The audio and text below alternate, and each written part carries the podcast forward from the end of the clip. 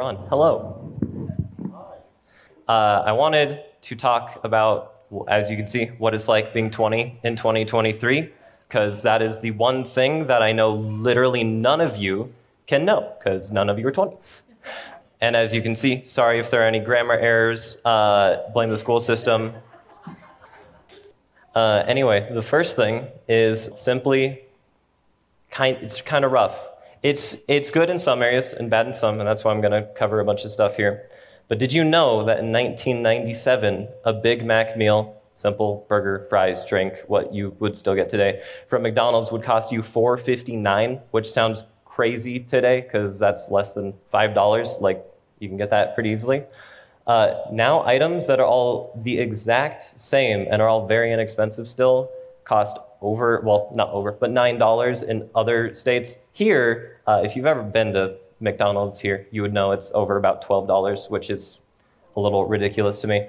But that is just a small part of inflation currently, and it just keeps getting worse the more you start to go up in cost of things, such as homes. Uh, it, it is everywhere. It really is. If you tried to buy a home here or really anywhere, you would know it's very expensive and there hasn't been a crash in the market for quite a while. So, buying a home in the next 10 years for most people my age will be extremely difficult. Now, if you go to college, obviously that helps. It's very, very good because, well, college always ends up netting you more money, but I'll get to that in just a second. Uh, they will need to be in the perfect place at the perfect time. And this fact is uh, very scary for someone like me because all around me, I have people in my life uh, Doug, I don't know where you are, but Doug's here, Ronnie, my parents. Hey, there's Doug. A bunch of people have told me that the best way to make recurring income all the time, every month, is own homes and rent it out to people or sell them. That's the best way to make money. But thinking about the fact that I probably won't be able to own a home in the next 10 years uh, is tough, unless, of course, I go to college. But there are some downsides with that. Well, also, also investments are good. uh, college feels like a joke in a lot of scenarios. A total of 45.3 million borrowers have student loan debt. That is a pretty unfathomable number when you try to actually conceptualize it. The amount of football fields that would take is way too many. Way too many. Uh, and 92% of them have federal loan debt, which no matter how you look at it, debt is bad, paying the government, not fun.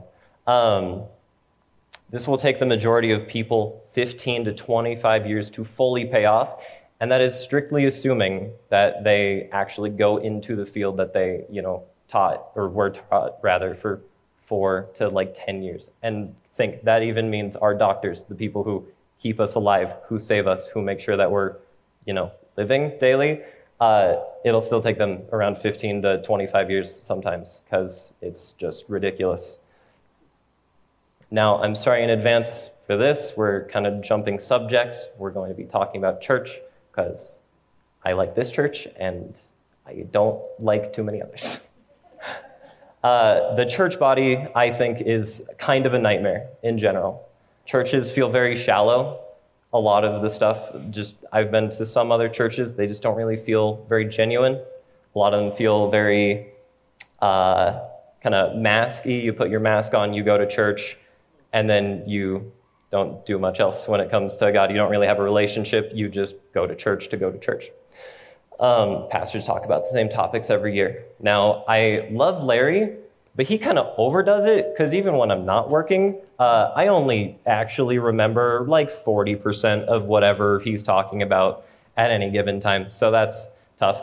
But most pastors talk about stuff that like very, very new Christians don't know and they might want to know. And that's great because we do need that.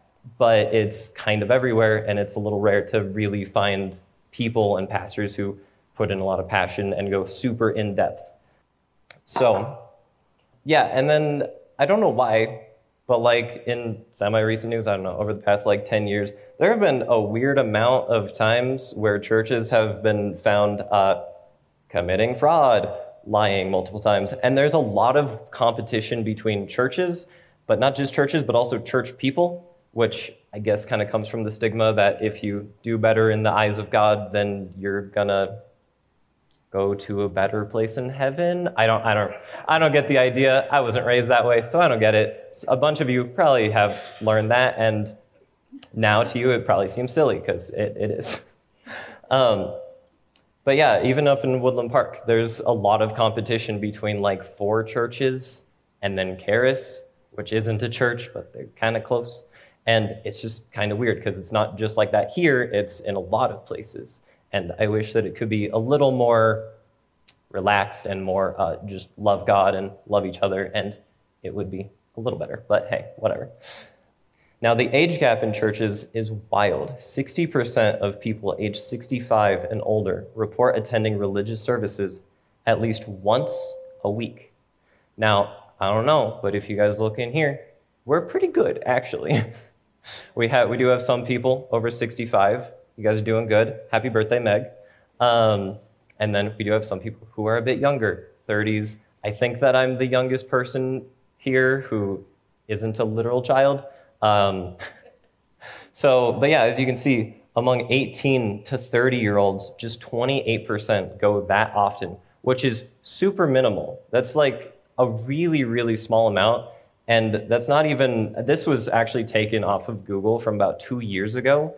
And that number, I'm pretty sure, has dwindled even more. It feels much lower in terms of younger people. I think older people are still uh, reigning supreme in that percentage. And I want to kind of try to explain why, other than obviously the fact that a bunch of stuff has come out about fraud and lying and terrible things, right? Because um, that definitely makes people not want to go. Um, now, why is that the case? Some of it is probably the fact that the average attention span of a human is that of a goldfish. Now, I know that that sounds like a joke, but there was a study, and ever since TikTok became popular, uh, people's attention spans have gotten very, very slim and you can see it in a lot of things in advertisements. There's a whole bunch of crazy stuff going on every two seconds because you need to keep the mind focused onto the ad or whatever you're trying to make content, whatever it may be. And so that is an actual fact. It might be a little better than a goldfish, but not by much. Um, other contributing factors is that it's just not very interesting normally. When you're told the same thing over and over again for 12 months, and then another 12 months. It's kind of like school, right? With school, right, they teach you this stuff, and then two years later, they go a little more in depth. It's just that with churches, they don't go more in depth, and that's kind of an issue. Larry, as you guys know, goes very in depth. As I said before, he knows his stuff, and he does a ton of research for all people because, well, it, it helps. Yeah, it's Larry. Um, but yeah, most people 20, my age, even like 25, don't really think that it's very interesting as shown by the numbers. It just, for them, it's just something that is a waste of time. It's a waste of a reason to get up in the morning on Sunday or for us, Friday night. Uh, but anyway, yeah. Um, so let's see. Who made it that way? I don't, I don't know. Um, but evolution of humanity, right? Uh, if we do something enough times, it kind of just becomes a part of a culture. And uh, in the US, we like to make a lot of cultural differences, um, or at least we did. And now a lot of stuff is very set in stone. Um, so, yeah, I'm not too sure, but I do just think that it's been built up over time because it's been the same thing from the same pastors in the same churches, no matter where you go in the US. It's the same teachings on different months, and that's about it but it's the same type of stuff. And sometimes you'll learn a couple new things, but I mean, if if any of you have gone to a church for five years and you reflect, you've probably seen that a lot of the teachings are very similar, almost the same. Um, maybe a little bit different, but in reality, they get the same point across and they do it very simply, very shallowly. Um, so, yeah, uh, after enough time of the same teaching, it gets ingrained, which I think has also kind of happened with the Bible um, which is okay to an extent, but if you read multiple Bibles, you'll know they are vastly different. And that's because people read a Bible and then they want to make their own Bible, and then they make their own Bible, and it is completely different, and the verbiage and everything is very, very different, which Larry has taught you guys. Um, so luckily, I don't have to do that because I'm not good at that part. Um, yeah, so here are some pros and cons. I am legally allowed to go to fully nude strip clubs only. Do I know why? No. Um, I Googled things that were good about being 20, not many, so I, it was a stretch.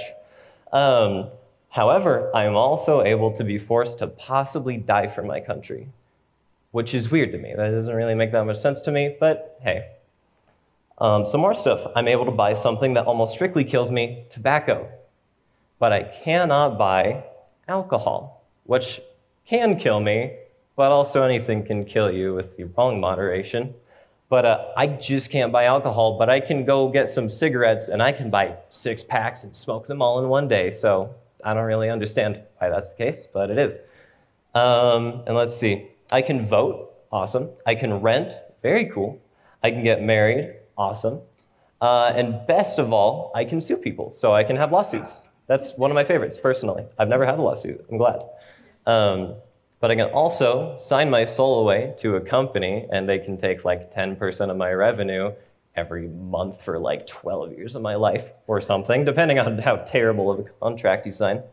Um, but I can't gamble. So I can throw my life away, but I can't have a chance at throwing it away. So that's really fun.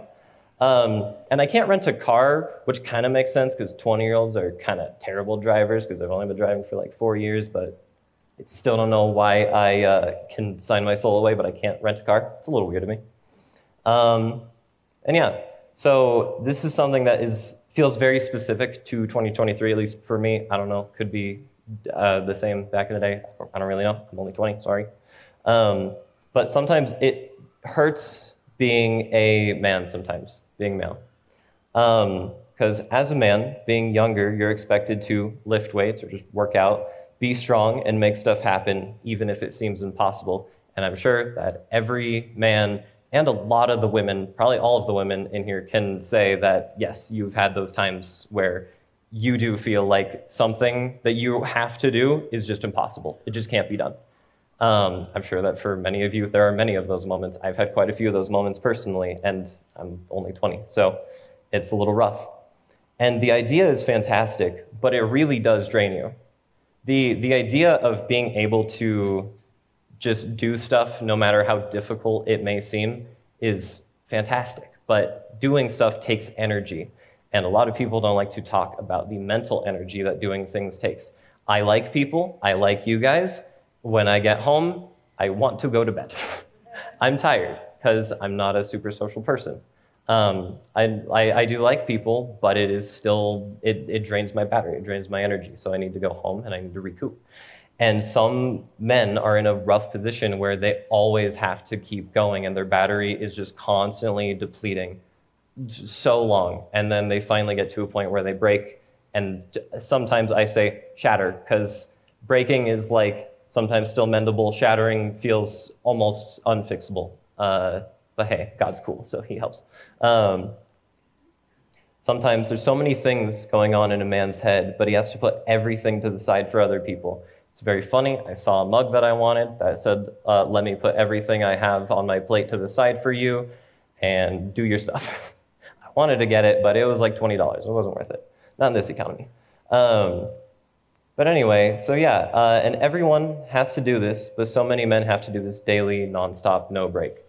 I'm not going to exclude women here because they also have to deal with a ton of stuff.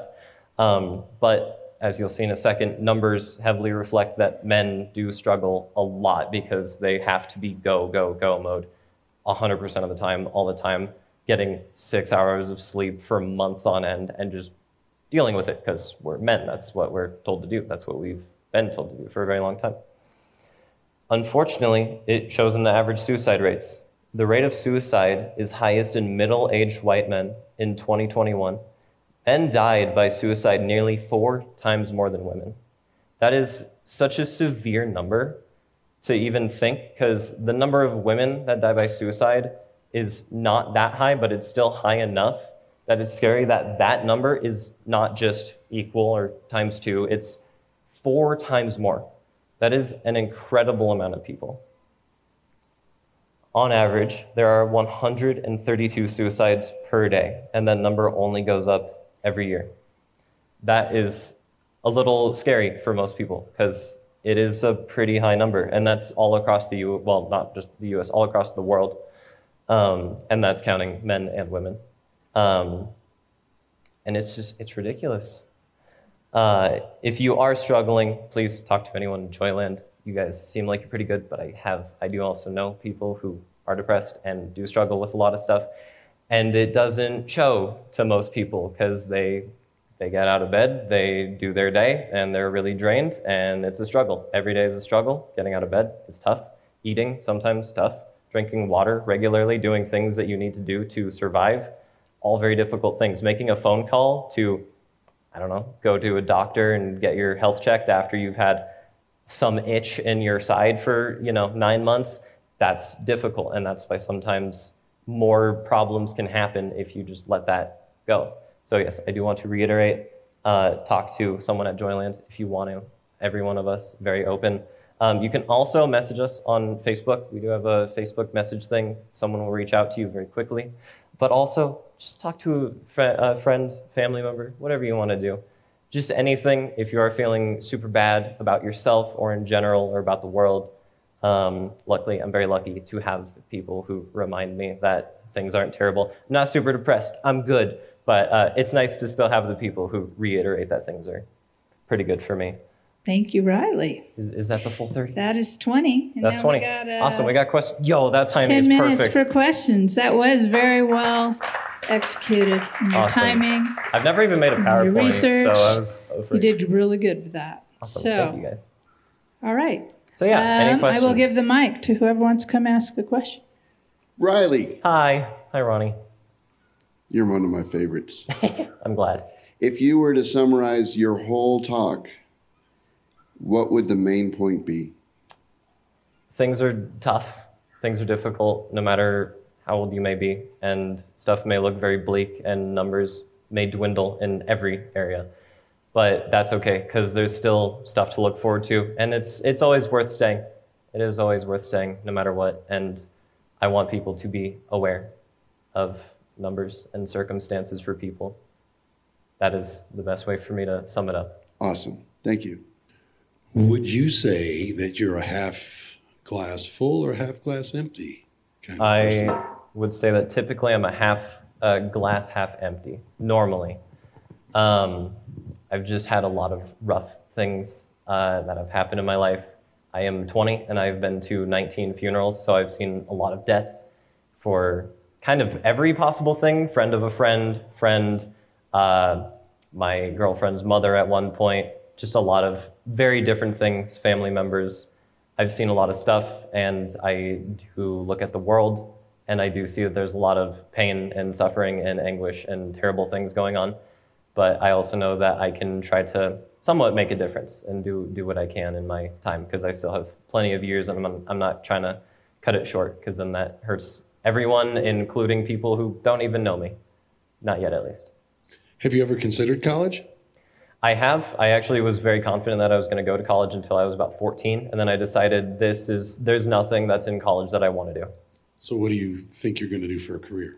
I'm going to own a business. Uh, I already do own a business, and uh, yeah, we made these. Well, I mean, yeah, I made these shoes. They're pretty cool. Um, Oh, very cool. yeah, so starting being entre- being an entrepreneur. That's the best way to put it, I guess, because I have a lot of uh, ideas for stuff. Riley, great job. Thank you. We know that you always had that in you. One of the things I can see from your presentation is that you really care and you really care about people. I do. I do. So I'm hoping that you follow through with that. I. Aside from business or might it, what it might be for a profession, just to make yourself available. There's a lot of young people that just want to speak to other young people, Yeah. not people my age, but people your age. So I hope you'll keep it up. Let that be known. It can be one-on-ones. You might not be comfortable in this environment, but one-on-ones would probably be your thing, right? Yeah, yeah, one-on-ones are better for me, but Yeah. also I do I do live streaming stuff, and there are sometimes where people come into my chat and they talk about how terrible of a day they've had, and it's kind of a weird dynamic because I have to balance being saying like I'm your friend versus I am here for you, but I don't know you, so I can't really Yeah. be your friend yet, but I will do what I can, and I will try to entertain you and make you happy Yeah. still. Well, thank you for your good heart. Yeah. God bless you. One thing that I would like to mention just really fast is um, for those of you who do not know, uh, June is actually Men's Mental Health Awareness Month. And I don't fault any of you if you didn't know that, because almost no one knows about that. Um, but it was actually officially made the month of that, like, I don't know, like 40, 50 years ago by one of the presidents. Don't remember which one. Um, I forgot to do my research on that. Sorry. Um, but yeah, so when June comes around, just try to make sure that, you know, people are doing well, your friends, family, not just men, but also especially men, as you saw by the st- uh, statistics and stuff. Sounds great. Thanks, Riley. So I heard somebody uh, compare modern church to uh, attending a bad play or poorly acted film every every week Yeah. Um, on Wednesday night this week. So any it hit kind of close to home. Um, any thoughts on how we can better engage uh, a generation who doesn't necessarily want to do the same old thing because it's the It's quote unquote right thing to do? Um, I think being more involved, and it's it's tough, right? Because the church body is very set in their ways, their teachings, their ideas, all of it, right? They they follow one single Bible. Larry he follows like 16, so you know it's Larry. Um, but like other churches, other pastors, they're fine. It's all right, you know. If you go to the churches, I don't I don't blame you at all. There's no reason to blame you. You're loving God and hopefully loving people. Um, but I think that as personal people, as Joylanders yourselves, the best thing that you can do is this is going to sound crazy go into a church and get on the leadership team. that is by far the best way. But also, if you just want to talk one on one with someone or maybe with another family, I know that you have a family, so maybe there's a couple parents with a kid or even just one parent with a kid, and you want to try to help the parents understand a bit more rather than just the shallowness, the simplicity of it all. Because for most people, it really has just been ingrained that, like, oh, well, I've been coming to this church for 12 years, I'm 18 now, and so now I'm just going to keep going. But there's no reason. That's the issue, is that for them, there's no reason to go other than, well, it's just what I've been doing. Breaking habit is hard for people, and when you've been going to church every week on a Sunday, that's a habit that has been ingrained in you for 12 years, and that's really hard to break. So I think that the best thing is try to try to make people understand and realize that there's not just one way of thinking because then they're going to probably go off and do their own research as long as they care. Now getting them to care more, that's a different story. It's a little harder, takes a bit more time, I think, but for the people who seem like they kind of care but kind of don't, I think that just talking to them one-on-one or as, as a family, I think is fantastic. As a Joylander yourself. Uh, for the rest of it, I'm not too sure. All right, thank you. Yeah, of course. Hello, Hi. my name's Raven. You've Yeah. probably never met me. Yeah, I don't, I don't know you at all. So, the men's mental health issue is something that is important and not talked about enough.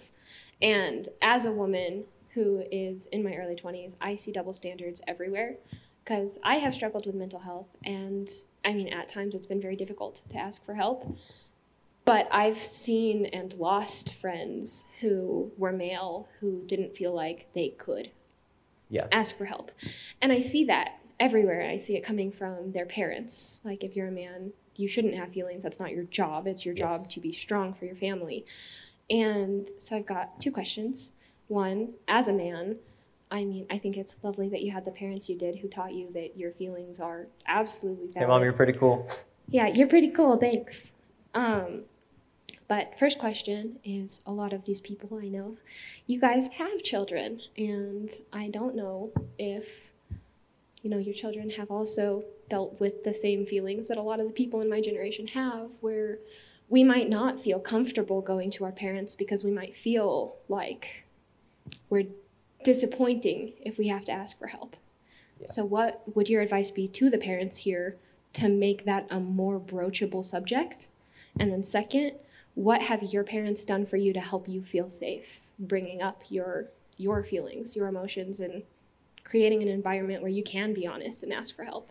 Yeah, I'm actually going to start by answering a second question because um, my mom will say this forever basically. She read a book um, that's called Loving Your Kids on Purpose. And though it is called Loving Your Kids on Purpose, it is way better than just for kids. It's for loving people on purpose, not just saying that you love people because you love people. It's, it teaches you how to make decisions on who to love, who you actually love, who you care about, rather than just saying, "Oh, well, I love this person because they're family or something." Because Where to put your energy. yeah, where to where to put your energy, where to put your time, where to put your care, where to put your love, and for some people it's worth it, but for some people it isn't.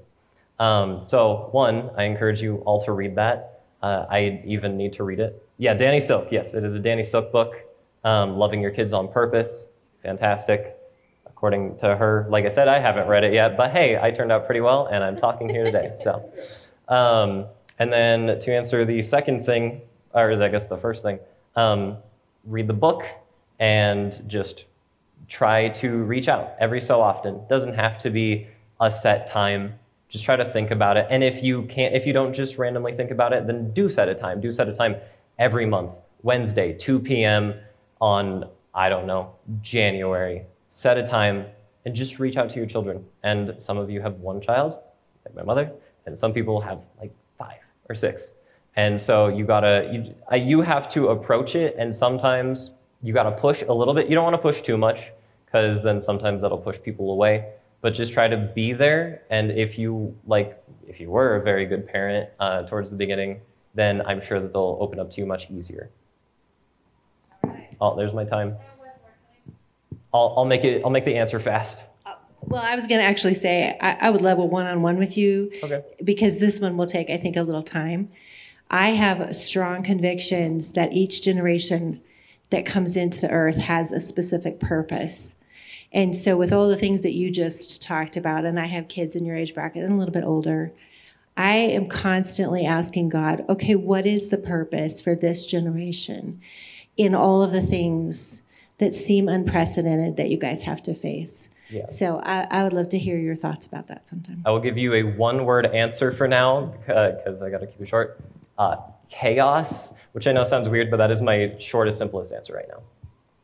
And I'm good. Thank you, Riley. Appreciate it. Good, good. Thank you so much for saying yes and all the effort you put into that and answering questions. So that was great.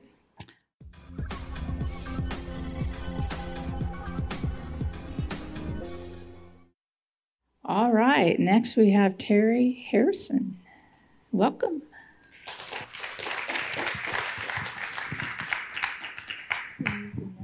I'm Terri Harrison, and my talk will be How to Be 56 Years Old in 2023.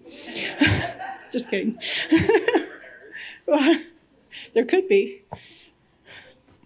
Um, so, um, excuse me, I'm a, a, sports massage therapist, in case some of you didn't know this. And, um, and in the last year and a half, I've been dealing with symptoms, treatment, and recovery from cancer.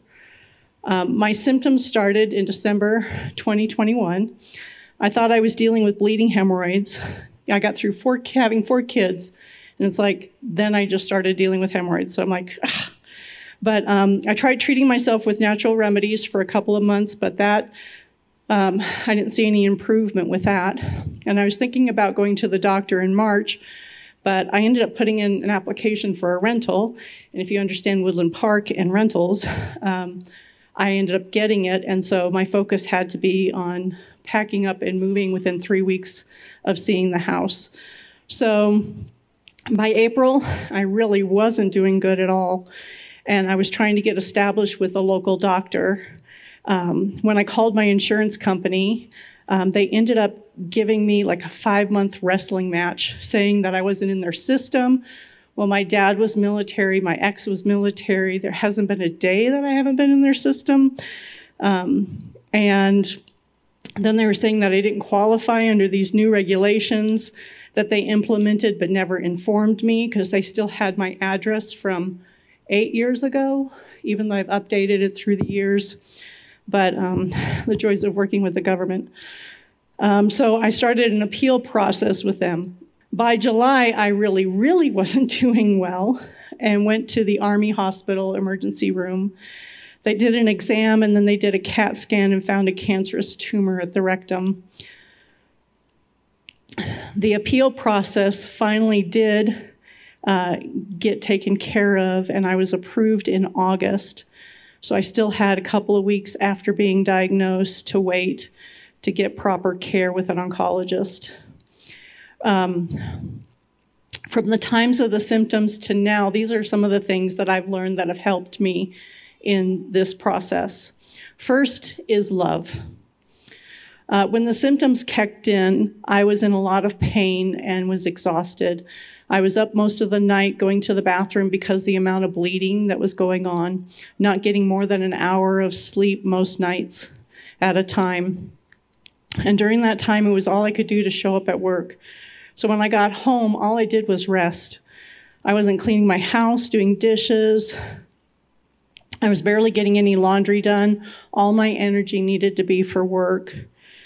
And as I lay there surrounded by a messy house, I made sure that my self talk was where it needed to be.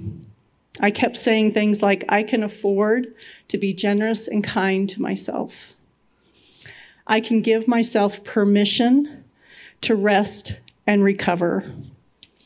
The best thing I can do for myself is not to worry about the things around me, but to be intentional about putting my physical needs above my temporal needs. And then life won't always be like this. You see, I'm a life coach also, and along with being a sports massage therapist, but it was important to know that I do practice what I preach because self talk is really important. It can be your victory or it can be your victim. I would be generous and patient with somebody if they were in health crisis. It was important to treat myself with the same consideration and love that I would so easily pour out to others. So, uh, Mark 12, 31 says, Love your neighbor as yourself. So, we're going to try this um, activation, is what I'd like to call it. Now, I want you to fill your heart with love. Just fill it with a feeling of love and feeling it expand and expand and expand. You're going to be stretching, stretching and filling with that love. Keep stretching, keep filling till it's like this big. Now I want you to take that love, that heart of love that you have, and I want you to wrap it around your neighbor like a hug, like a heart hug for your neighbor. So you're going to take that heart of love all stretched out in full and wrap it around your neighbor. Well, that takes extra love. or you can send it to somebody else in the room. How's that?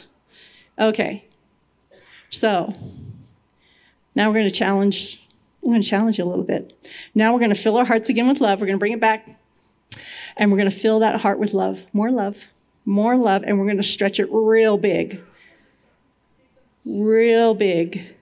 Because I want you to think about either Green Mountain Falls, Colorado Springs, Woodland Park, Divide, whatever city that you're in, or as you have a heart for.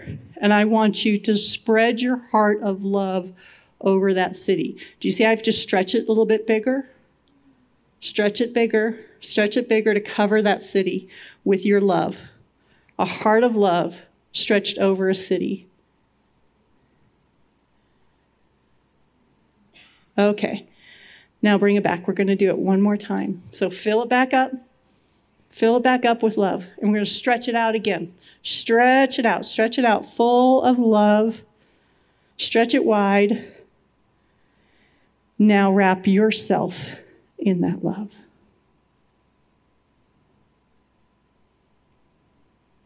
Did you see how it was almost easier to wrap someone else or a big city in that love than it is for you to receive your own love? This might take some practice to give it to yourself. And sometimes we have to learn to love our neighbors first, so then we can in turn learn to love ourselves with that same love. So, the second thing is emotional dis ease. While I was waiting for medical support, what is there for me to do for myself? I've done all that I could physically, so my focus turned to being the emotional part. You see, the emotional dis ease opens the door for physical disease. They say about 85% of physical disease is emotional based, although I think that even be, is more than that. So, what I did is I looked up the emotional root of polyps. Polyps are what tumors are before they go rogue. Well, the emotional root of polyps is self hatred. I could see where that's applicable. I was upset with myself for some choices that I had done and then some situations that I got myself into. So I had to do some work on myself. And I did that, but I still needed help. So, with the work of our very own Jen, hi Jen, uh, Jen Beamer, who does a technique called Splunkna, um, I did some sessions with her. And so, for our first session, we dealt with self hatred. In the course of the session, I found out that self hatred is actually a coping mechanism for unreturned love. When Jen said those two words, unreturned love, that just pretty much summed up my whole life. I was raised in an emotionally abusive family, being bullied by my three brothers. I had a baby out of wedlock at 19, and I didn't have the support of the father, and my family wouldn't let me bring it home, bring her home. So I had to place her for adoption because I didn't have the means to raise her myself. And then I went through a 20 year marriage to a narcissist. Lots of unreturned love. The next session I did with Jen, I wanted to deal with unworthiness. And Jen got super excited about this. It's like I just told her we're going to Disneyland tomorrow. She was like, oh my gosh, oh my gosh, have I told you? Have I told you? And I'm like, no. So this is what she told me. In the New Testament, where it says spirit of Antichrist or the Antichrist spirit, that the closest thing in Hebrew that can be translated to is unworthiness. That continues to blow my mind today that the most antichrist thing is the spirit, is unworthiness just leave that one there. That that's like a piece of beef jerky. You just kind of take off a slice and have to chew on it for a while. Finally, we're going to deal with giving and receiving. Giving tends to be fundamental in the Christian walk. I have been taught to give and to share most of my life, and I assume so have you. Giving or being a giver means you're trying not to be selfish, self centered, but living a life with compassion and kindness and love. Acts 20 35, it is better to give than to receive. 2 Corinthians 9 7, God loves a cheerful giver.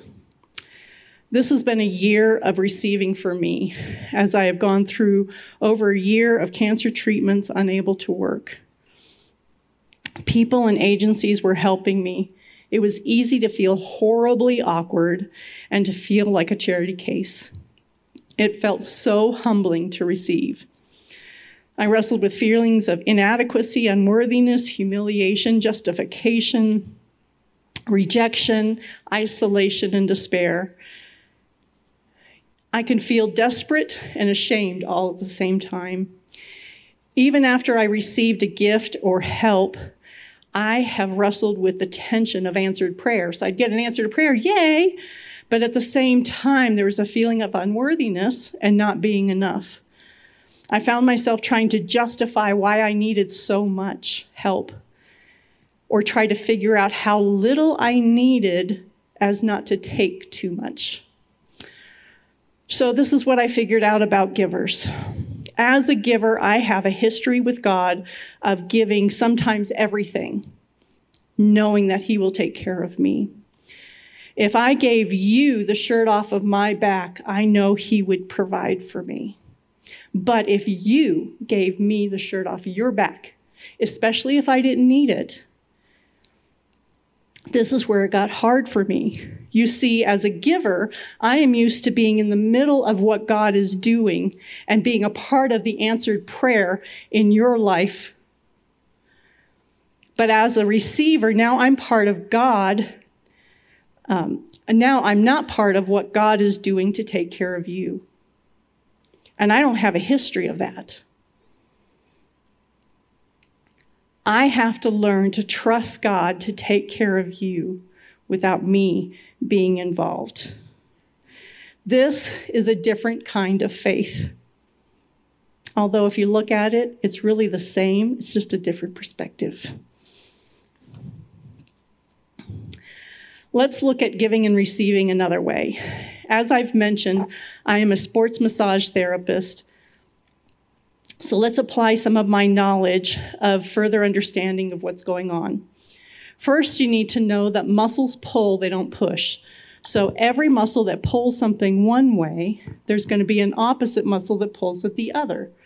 And our brain is smart enough to know that if this muscle is on, this muscle has to turn off. So basically, you can't have two opposing muscles on at the same time. Well, giving is a muscle, and receiving is the opposite muscle. And you have to have equal balance, strength in both to have a healthy joint and good range of motion and movement. The problems with givers is their receiving much, muscle is atrophied or so weak from not using it. So, the only way to get healthy is to do everything you do with your giving muscle. You do that with your receiving muscle. What does that look like? Freely you have given, so freely you receive. If you are not stingy in your giving, don't be stingy in your receiving. If you gave abundantly, then receive abundantly. Cheerfully you have given, so cheerfully receive.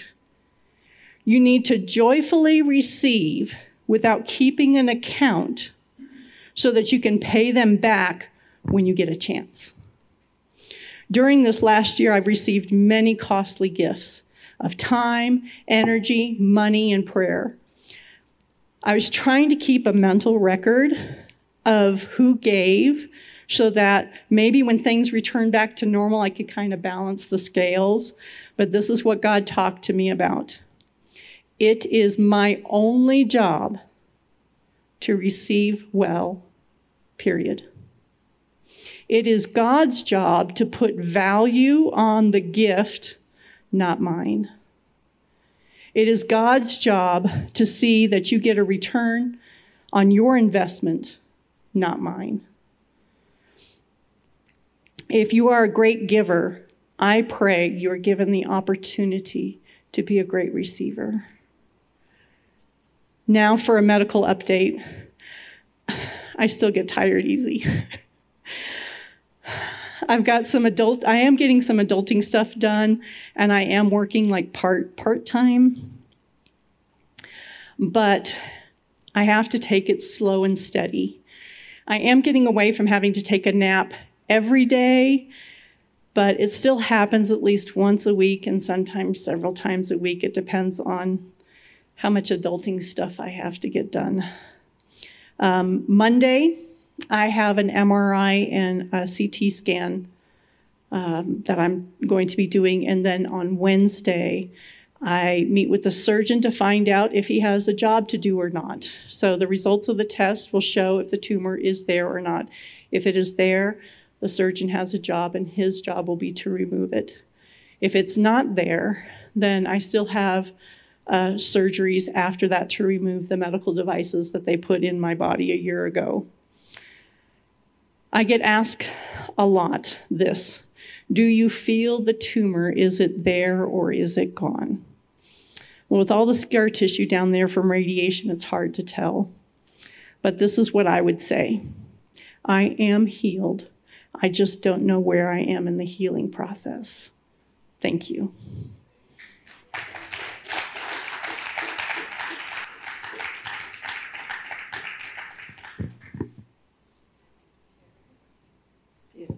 Thank you. Thank you for your vulnerability and sharing and updates and lots of good wisdom there. So, Dion, are you coming? Come on up. Yes, we got one mic, so I'm giving it. Hey, thank you for sharing all that.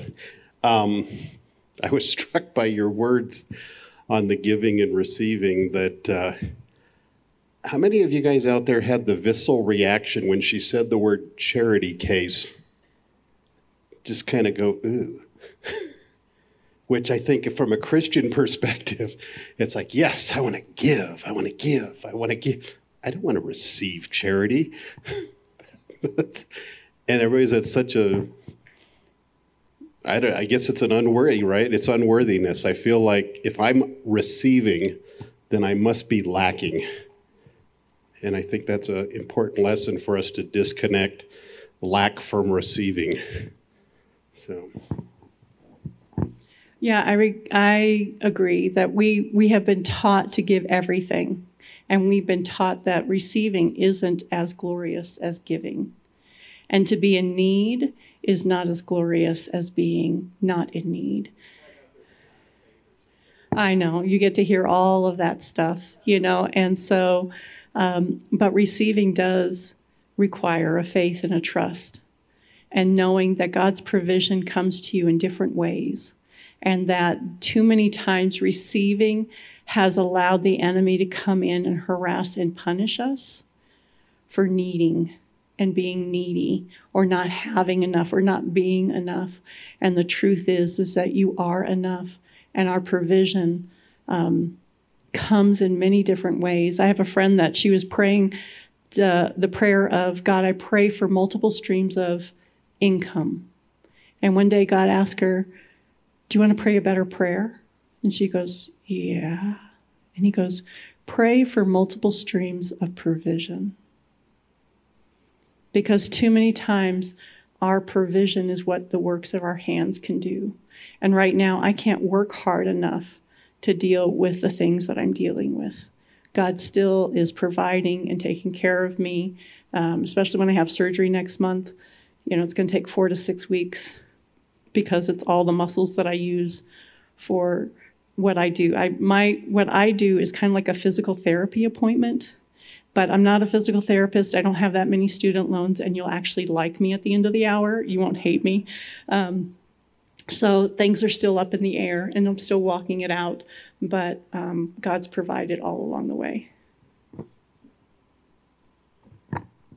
The receiving aspect of, of what you just taught us was absolutely incredible, and I want to I want to give honor to whom honor is due because I struggled with that immensely, and Richard gave to me one time, and I almost refused it for that very reason.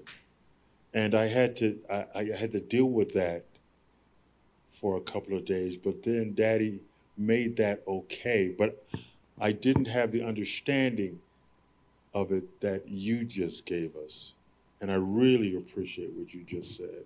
And I want to thank you again, Richard. That's why it's important not to um, to keep accounts because you want to like in the back of your head go well when I, when life returns to normal I'll be able to do something. And there's not enough doing. Sometimes you just need to be in receiving mode and your receiving season actually we will determine your next giving season. When you're talking about this i just remember this one time because i struggle with it. I you know i don't want to take anything from anybody and in church, they said to me, if you don't receive what they're giving you, you take away from their blessing that they will receive. So just take it. And it's hard, it's not easy. It is something that you can learn to do, just like you learn to give and to trust God when you gave everything away. That you can also trust God when you receive everything and can give nothing.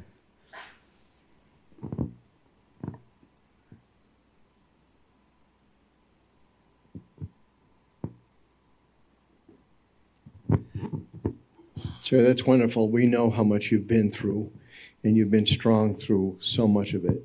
And God bless you for it and for your faith. You know, I know God wants you healed, and we're believing with you that you are healed. Uh, we have a friend I was telling you about that was going through the same thing you are, and she just finished her, what is it, six weeks of heavy duty chemotherapy.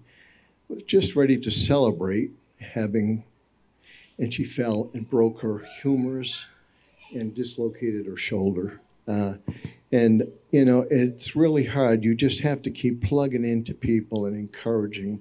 It's very different, son. It- It's difficult, you know, but I, I can appreciate what you've gone through. I haven't gone through it, but I've gone through similar situations. You just have to keep your faith strong and let other people pray and lift you up. And we're praying and lifting you up. God bless you. Thanks for sharing. It's wonderful. We'll give you a little caveat. So I'm actually writing a book of what Nancy Cohen calls my Terryisms. So the giving and receiving, a lot of the stuff is in the book that I'm writing. And one of the things that I've written was um, God showed me faith is like a balloon, but hope is the air inside that determines the size. So if you can get a fiery hope, you can have a hot air balloon of faith. So anyway.